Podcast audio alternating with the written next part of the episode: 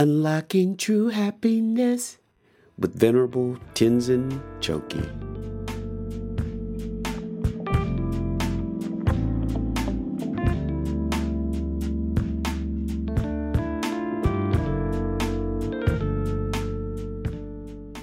Welcome to Unlocking True Happiness. I'm Venerable Tenzin Choki, a monastic practicing in the Tibetan tradition. Each episode of Unlocking True Happiness will explore the Buddhist teachings as they're applied in our daily lives to deepen our experience of genuine well being. Topics combine ideas from Buddhism with those from the fields of positive psychology, Western philosophy, and current events.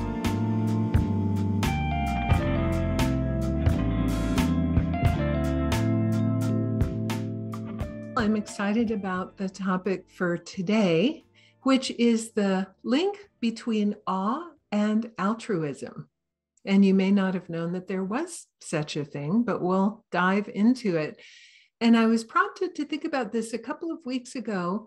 We had a session on core values. Some of you were there. We did an exercise where we explored our core values and then looked at how that motivates our life. And in the context of that, as we were looking at these kind of very common core values, I shared an experience I had a couple of years ago. Um, for many years, I taught an annual interfaith retreat for many years with my friend Rabbi Diane Elliott, a Jewish rabbi, and Pastor Steve Harms, a Lutheran pastor. And sometimes we would also have a Muslim faith leader represent. And I remember one year we did this interesting exercise. We were kind of looking at common, maybe common values between the different faith traditions. Like we were definitely looking at differences, but we were looking at commonalities too. And His Holiness the Dalai Lama always says, you know, sometimes in terms of the different religions' view of what's ultimate, there are definite differences. But in terms of ethics and values, there's a lot of commonality. And so, what we did, this was back when we could do things in person, we put a bunch of flip chart pages up around the room, kind of blue tacked to the walls and windows.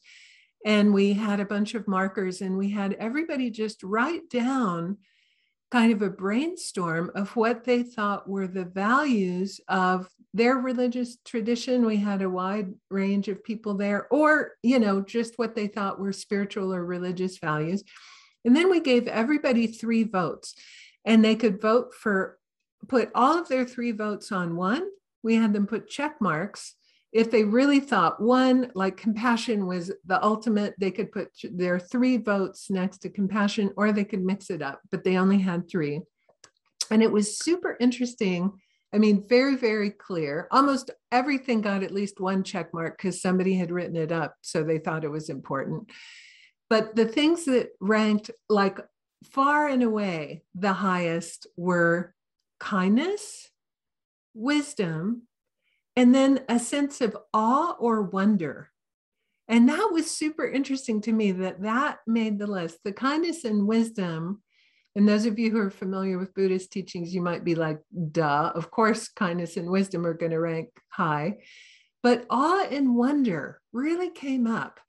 And so it got me thinking about the emotion or the value or the quality of awe or wonder. And then I had an opportunity Oh, and also at that point, the Jewish faith leader, and these were always in August. We'd always have these retreats in the middle of August. So it was right before the Jewish holidays. And the Jewish faith leader shared something, and she said, There's a time between Rosh Hashanah and Yom Kippur called the Days of Awe. And it's this whole period where she said, The gates of heaven are open and then your job is to pray and offer and receive forgiveness. So, this will circle back to this this idea that awe and forgiveness, some sort of interconnection happens. So, this whole period called the Days of Awe, I thought that was interesting. And so it got me thinking about how awe and wonder kind of fit into Buddhist practice, because traditionally, historically, and we'll look at this in a second, awe, you know, throughout most of human history, the emotions of awe and wonder were sort of restricted to a relationship with a divine being right? And so for example in the hebrew bible there are all these things where you know they were struck with awe in the sight of god. And it also had a connotation of fear and that was true for a lot of human history this sort of awe or wonder in the face of god. And so i got to thinking about awe and wonder in terms of buddhism because we don't have the idea of a supreme being in the same way. Then the next year i had an opportunity to go to a day long conference called the art and science of awe.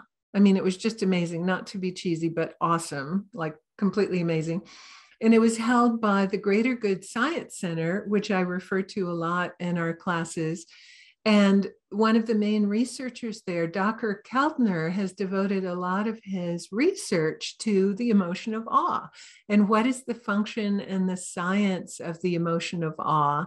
And so, a lot of what I want to present today comes from that conference and from that research, very specific kind of investigation into this emotion of awe. Uh, you know, when I was kind of thinking about how it fits into Buddhism, I was reminded too of a time I was teaching in New Zealand at a little center, a little retreat center in the North Island of New Zealand. And I walked in on a discussion between two of the students there, and they were talking about how, you know, they love Buddhism, they love Buddhist practice, but they missed God like they said, we love being Buddhist, but we kind of miss God. And we got into this whole discussion. And it felt like what they were really saying was we miss this feeling of kind of the transcendent and something that sort of takes us out of this sort of limited view. So, all of this prompted me to do this investigation about the emotion of awe and i want to share some of the findings with you some of the some of the very interesting research about it some of the ways that our thinking about awe has shifted you know culturally. I mean mostly in the west that's that's what was looked at more in this conference was sort of a western philosophical idea and a Western religious idea. There are cultural differences, and I'll talk about that in a minute too. But kind of what is awe? What elicits awe? What's the function of it? Because we say all of these universal human emotions, and awe is a universal, have some sort of a function, right? They wouldn't have evolved in us, they wouldn't have stayed with us if they didn't have a function. So, what's the function of awe? We'll look at some of the research and then we'll look at some ways that we can introduce more awe, more experiences of awe into our lives. Dr. Keltner says our culture, meaning sort of mainstream North American culture, he says is awe deprived. So, how can we introduce more experiences of awe into our lives? So, all of that in the next hour and 15 minutes. Oh my goodness. Okay, I better hurry up. All right. So, awe, a couple of interesting quotes. Albert Einstein talked about awe, and he said, The most beautiful thing we can experience is the mysterious. It is the source of all true art and science. He to whom this emotion is a stranger, who can no longer pause to wonder, and stand wrapped in awe is as good as dead. His eyes are closed. Pretty strong statement by Albert Einstein, right? And Abraham Maslow, the famous psychologist, and a lot of us are familiar, I think, with Maslow's hierarchy of needs. And then these peak experiences that he talks about. And he, he described peak experiences as especially joyous and exciting moments in life involving sudden feelings of intense happiness and well being, wonder and awe, and possibly also involving an awareness of transcendental unity or knowledge of higher truth, as though perceiving the world from an altered and often vastly profound and awe inspiring perspective. So awe kind of enters into Abraham Maslow's definition of these peak experiences, which are right at the top of the pyramid of human needs. So it's seen as something we need. You know, the more fundamental needs, obviously food, shelter, clothing, and so forth, but how these experiences, these peak experiences, are included as a basic human need. So we say that awe is defined as the feeling of being in the presence of something vast and greater than the self that exceeds current knowledge structures, meaning you need to adjust your understanding of the world and your place in it in order to make sense of an awe inspiring event, feat, or behavior. So there's this idea of vastness, this idea of something greater than the self this idea that your current knowledge structures are kind of expanded by this. You need to adjust your understanding to make sense of it.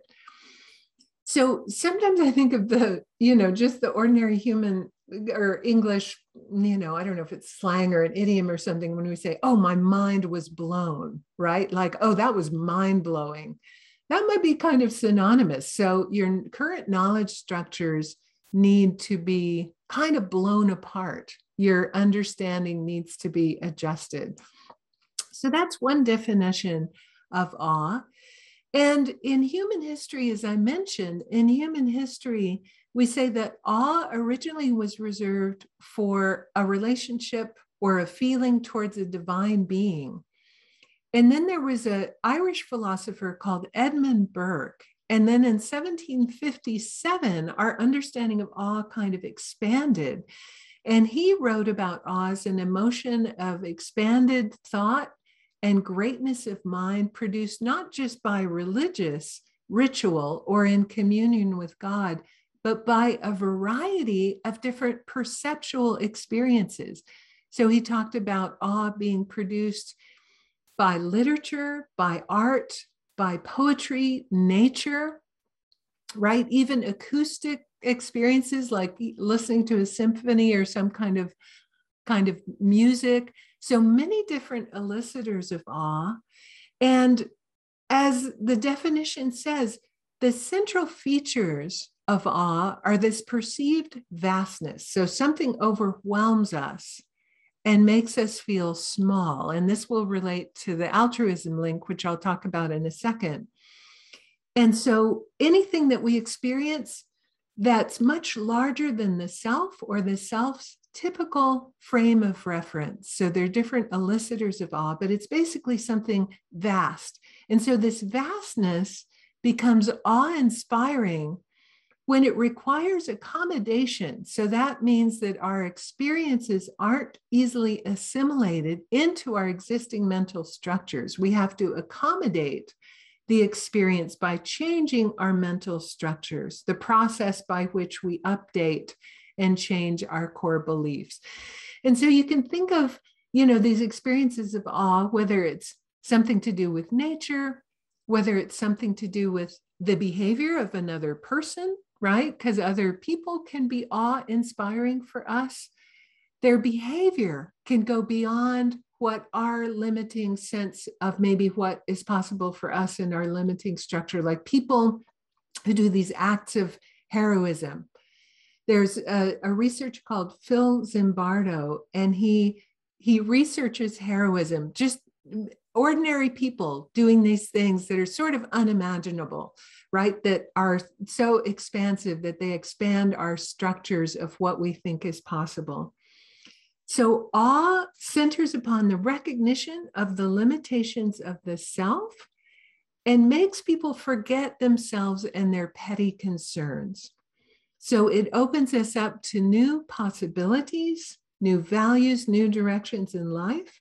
And it links to what psychologists call the hive switch, this collective experience, along with collective love and collective joy. It makes you feel like you're part of a whole, right? And so we'll look at some of these elicitors of awe, and you can think about, you know, I always think in terms of evolutionary psychology you know, in terms of our evolution, how most of these kind of experiences were shared with others, right? And then it was vaster than us. We were sharing the experience with others, and it made us feel more connected. So let's look at some of the elicitors of awe. So, social elicitors, like a powerful leader, an encounter with God, great skill, or great virtue. So I think of this, you know, a powerful leader or somebody with great virtue and great skill. I think of one time I was in Denver visiting a friend, and someone called him in the afternoon and offered him a ticket to go see Bishop Desmond Tutu speak at some auditorium in downtown Denver. And he very kindly, because I was his guest, offered his ticket to me. And I was like, no, no, are you sure? Are you sure? So I ended up going to see Bishop Desmond Tutu, somebody of a powerful leader with great virtue. And it was amazing. It was awesome, the experience, just the energy, the virtue. It was so palpable just being in the presence of someone like that. So you can really imagine, you know, these people, great skill. We just had the Olympics that just finished. I can't even imagine. I mean, I could barely run to save my life. Like I watch these things and it's just completely mind blowing what some of these human beings can do. Right physical elicitors, a grand vista, weather events, grand buildings, music, right? So physical, both both visual, auditory, right? These kind of elicitors of awe. Why does everybody go to the Grand Canyon? To have that feeling. You're standing there at the edge of the Grand Canyon. And no matter how many times I've gone, I've gone a, you know, a handful of times in my life, always completely awe-inspiring weather events. I was thinking about this. I don't i don't think it's necessarily considered weather but i remember the one time i saw the northern lights which weirdly was in southern arizona. It was a year there was a lot of sunspot activity and you could see them much farther south. So i didn't even recognize that that was what it was when it started happening. I was just standing there with my mouth hanging open. A friend of mine just went camping last week to see the Pleiades meteor shower overnight last Thursday night or Wednesday night or wherever it was the peak and was telling me about her experience of just lying there and seeing this meteor shower. And then there can be cognitive elicitors, these great theories and epiphanies. And I think in Buddhism, you know, they say, for example, the, the Buddhist idea of emptiness and they say when you get a realization of emptiness, all the hairs on your body stand on end. There are all these descriptions that sound like awe inspiring descriptions. Even I think, you know, I've noticed in people in compassion classes, people who've had these experiences of compassion that can really kind of blow open your limiting view of what's possible you know, I think the theory of relativity, if we really understand that, that can be something, again, just completely reconfigures our ways of thinking. So it's interesting. The main elicitor isn't nature, but other people. And then the second most common way is through nature. So these are some of the common elicitors. And then, in terms of the function of awe, I'm going to stop sharing for a minute. In you know, in the long evolu- evolutionary view, the function of awe is to help us bind to social collectives and enables us to act in more collaboratory, collaborative ways, right? So awe results in a sudden reduction of attention to the personal self and the personal self's goals and connects us to others. Because for groups to work well, especially in our evolutionary history, we had to subordinate self interest in the service of the collective. And so awe evolved to kind of meet this demand of human sociality. It gives a sense of physical power and connection to the group, a unifying common purpose, a fading of the awareness of the boundaries between self and others. And when we're kind of awash in this experience of awe, we feel smaller. We feel a sense of restraint and a sense of commonality and unity with other group experiences. And so um, Dr. Keltner talks about the three big moral sentiments, which he identifies as compassion, gratitude, and awe. And he says we're not necessarily seeing that, feeling these things when all of our own needs are met. And we can feel kind of like, oh, I'm doing really well and focus on ourselves. He says compassion, gratitude, and awe are necessarily these three um, moral emotions that really connect us to others and really um, foster that sense of group cohesion.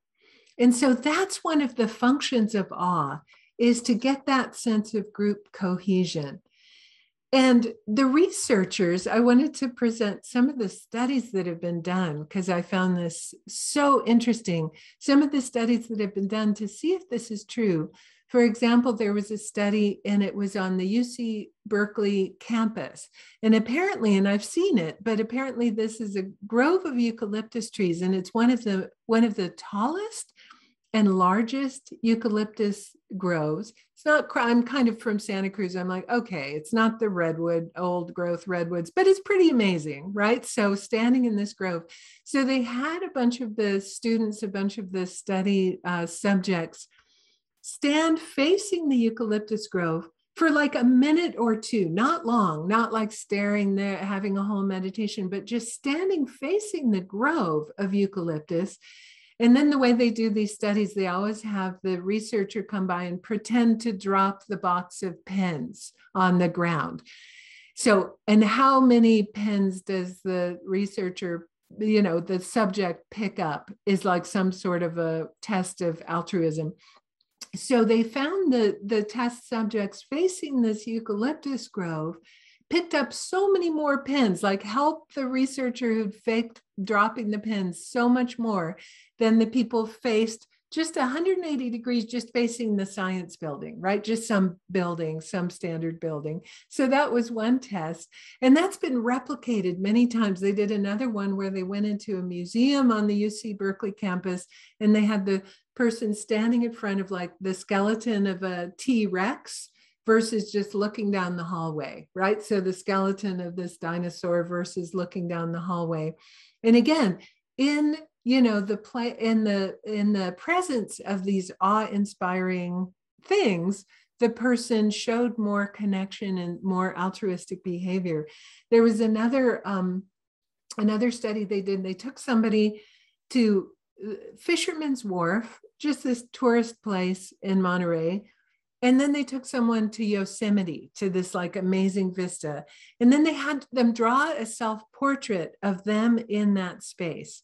When they drew themselves at Fisherman's Wharf, they were really big, took up most of the paper, and then the wharf and the boats were like tiny in the background. When they were at Yosemite, all the mountains were huge and they were just this tiny little figure in the front. So their idea of themselves just shrunk in relation to what was in front of them. Another study, they there was a study they asked 1500 people and this is just in the united states so it'd be interesting to compare across cultures. They asked a series of questions to assess how much awe they experienced on a regular basis. And then they found the people who experienced more awe in their lives who felt more regular like wonder and beauty in the world around them were more generous to a stranger, sharing more lottery tickets with a stranger. They gave 40% more of their tickets away than people who were awe deprived. So I love that study. I think that's really interesting. And one of the researchers called Paul Piff says, Our investigation indicates that awe, although often fleeting and hard to describe, serves a vital social function. By diminishing the emphasis on the individual self, awe may encourage people to forego strict self interest to improve the welfare of others. When experiencing awe, you may not, egocentrically speaking, feel like you're at the center of the world anymore. By shifting attention towards larger entities and diminishing the emphasis on the individual self, we reason that awe would trigger tendencies to engage in pro social behaviors. Across all these different elicitors of awe, we found the same sorts of effects people felt smaller, less self important, and behaved in a more pro social fashion. Might awe cause people to become more invested in the greater good, giving more to charity, volunteering to help others, or doing more to lessen their impact on the environment? Our research would suggest the answer is yes.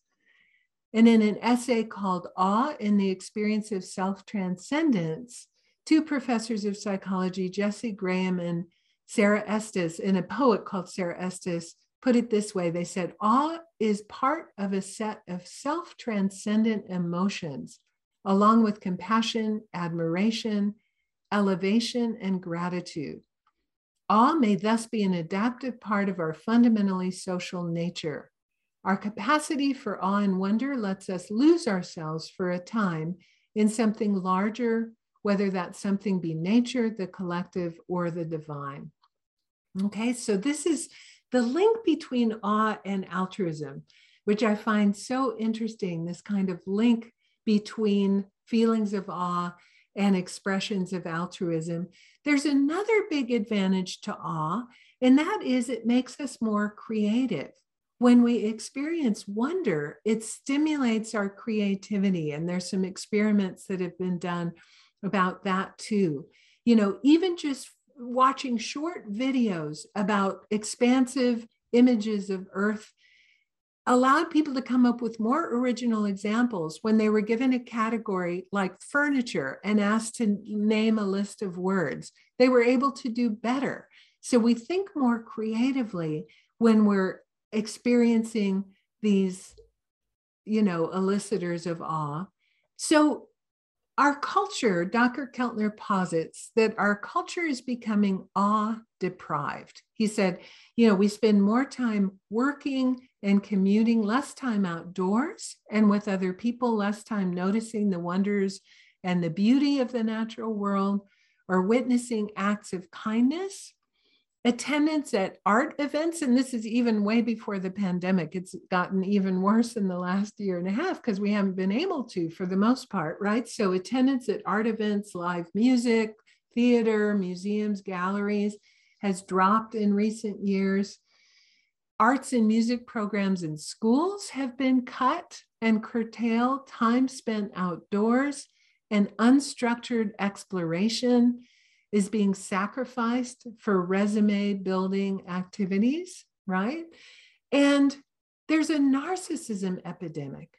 Our culture becoming more individualistic, more narcissistic, more materialistic, more entitled, more disconnected. So when we think about all leading to altruism, if we'd like to be more connected to others, more kind, more compassionate, to think of others more, it would make sense to foster more experiences of awe. So, if we want the result of connection, if we want the result of kindness, compassion, and thinking of others, and not being so focused on our own, you know, needs as much to the detriment of others, if we want to reduce our experiences of narcissism, we can foster more experiences of awe. And Dr. Keltner shares some suggestions for that that I want to share with you from the research. So, write about a personal experience of awe. So, when we've had one of these experiences, to journal about it. This helps deepen that imprint of that experience of awe. So, if we write about it afterwards, that really helps. We can take an awe walk right? Because being in nature is one of the elicitors of awe. And hopefully, we're in a place where we can see nature, or if we're in a city, see beautiful architecture, some amazing buildings, some beautiful park watch an awe-inducing video and even just these short videos and there's so many of these now on youtube of like drones flying over the grand canyon or something or somebody like jumping off with a with a gopro thing on their head like you know parasailing or something. Like i find these there's many many of these awe-inspiring videos. Read an awe-inspiring story and i think memoirs about travel and adventure can really be some of these. So what will help us elicit more experiences of awe? We're going to look at that in a moment in a practice by kind of going back and thinking about some things in our own lives that have been elicitors of awe for us. And then just putting energy into some of these things that might make us feel experiences of awe. And the result will be our sense of connection with others will really be increased. So, prompt you to thinking about some experiences of awe that you've had and then you'll investigate what elicited that experience for you. And then also look at what behavior might have been the kind of result of that experience of awe. Did it make you feel more connected? So I'll guide you through. And what I'll do in this meditation is just prompt you with things to think about, pause. So think from your own experience, you know, just reflecting from your own experience to try and get some insight on the function of awe in your own life. Okay, so let's get in our meditation posture with our back straight, your shoulders even, your head tilted slightly forward. And just settle with the breath for a few moments after getting in that relaxed posture.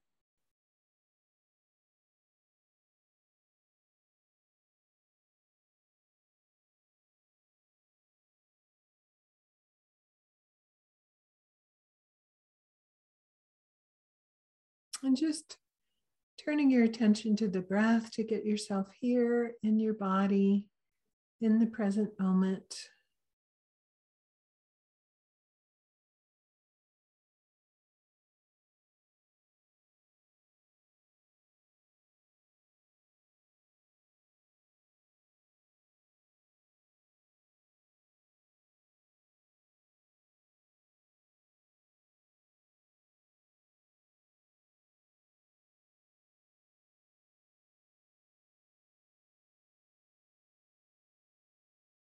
And so, taking a moment to reflect on some times in your life that you've experienced awe and wonder. So, just drawing from your memory some of the times that you've experienced awe and wonder. And there may be some moments that really stand out, kind of life out of your life, like real moments that stand out.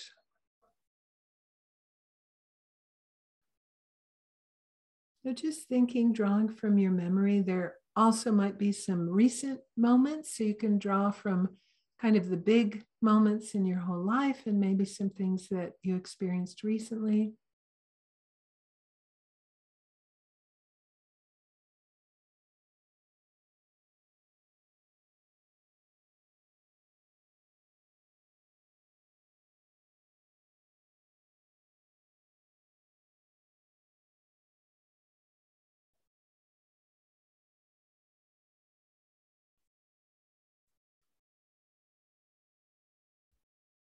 And as some of these memories come to mind, take a moment to just think of what elicited this experience. Was it something that happened in nature? Or something that involved other people?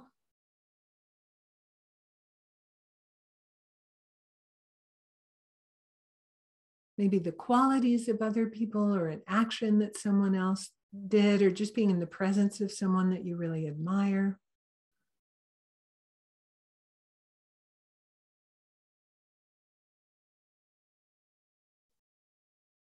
Or maybe it was an experience with music or art, even architecture.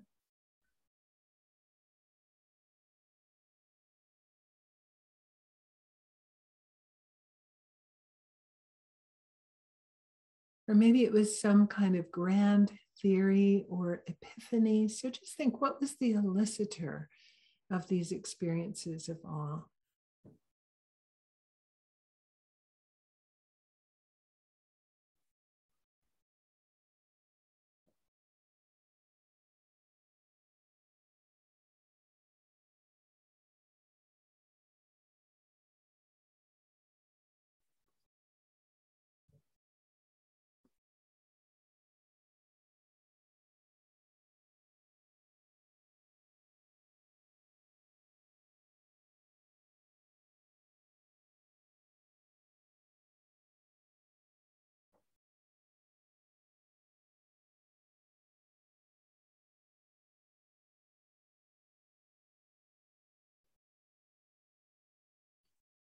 When you think about this experience, do you remember if you felt more connected to others as a result of this experience?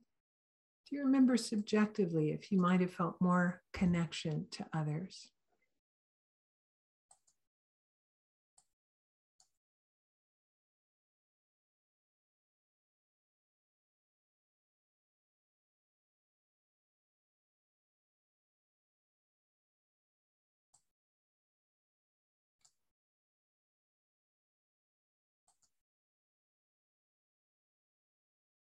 And did that experience motivate you into any action?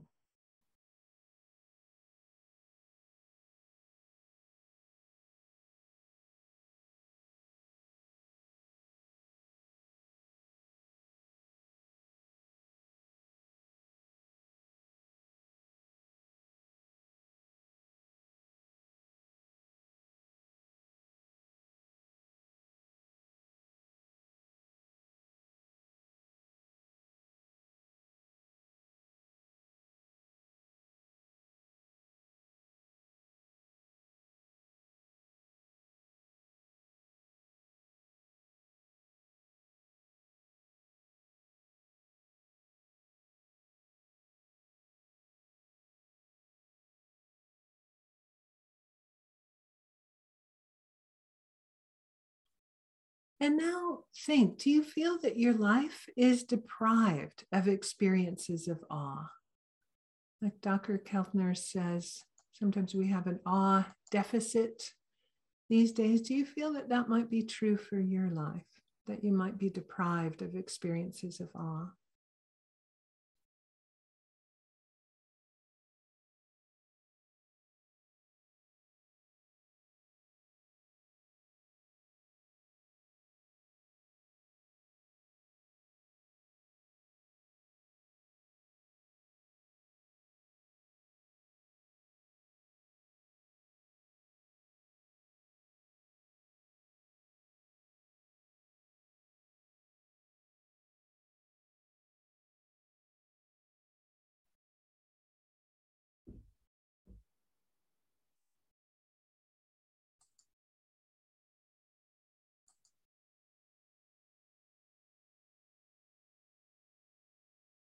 And what steps might you be able to take to introduce more awe into your life?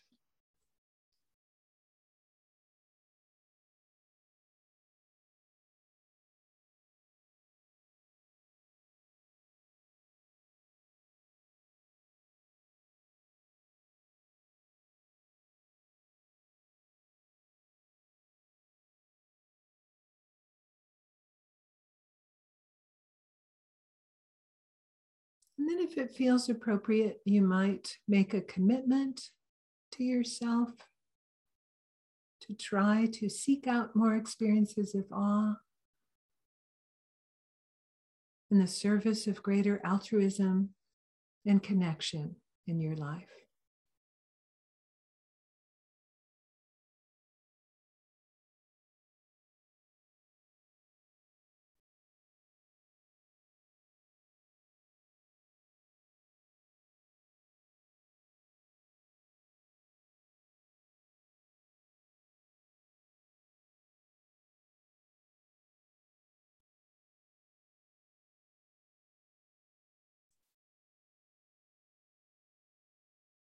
And to conclude, I'd love to read a quote by Helena von Vliet. She says, So let's challenge ourselves to expand beyond the mundane, to flourish beyond the merely efficient, beyond the merely rational, beyond the merely explicit, not into the flamboyant or the frivolous, but into the realm of the mysterious the realm of the sublime, into the ambiguous, and above all, into the beautiful. Let's give ourselves permission to be in awe.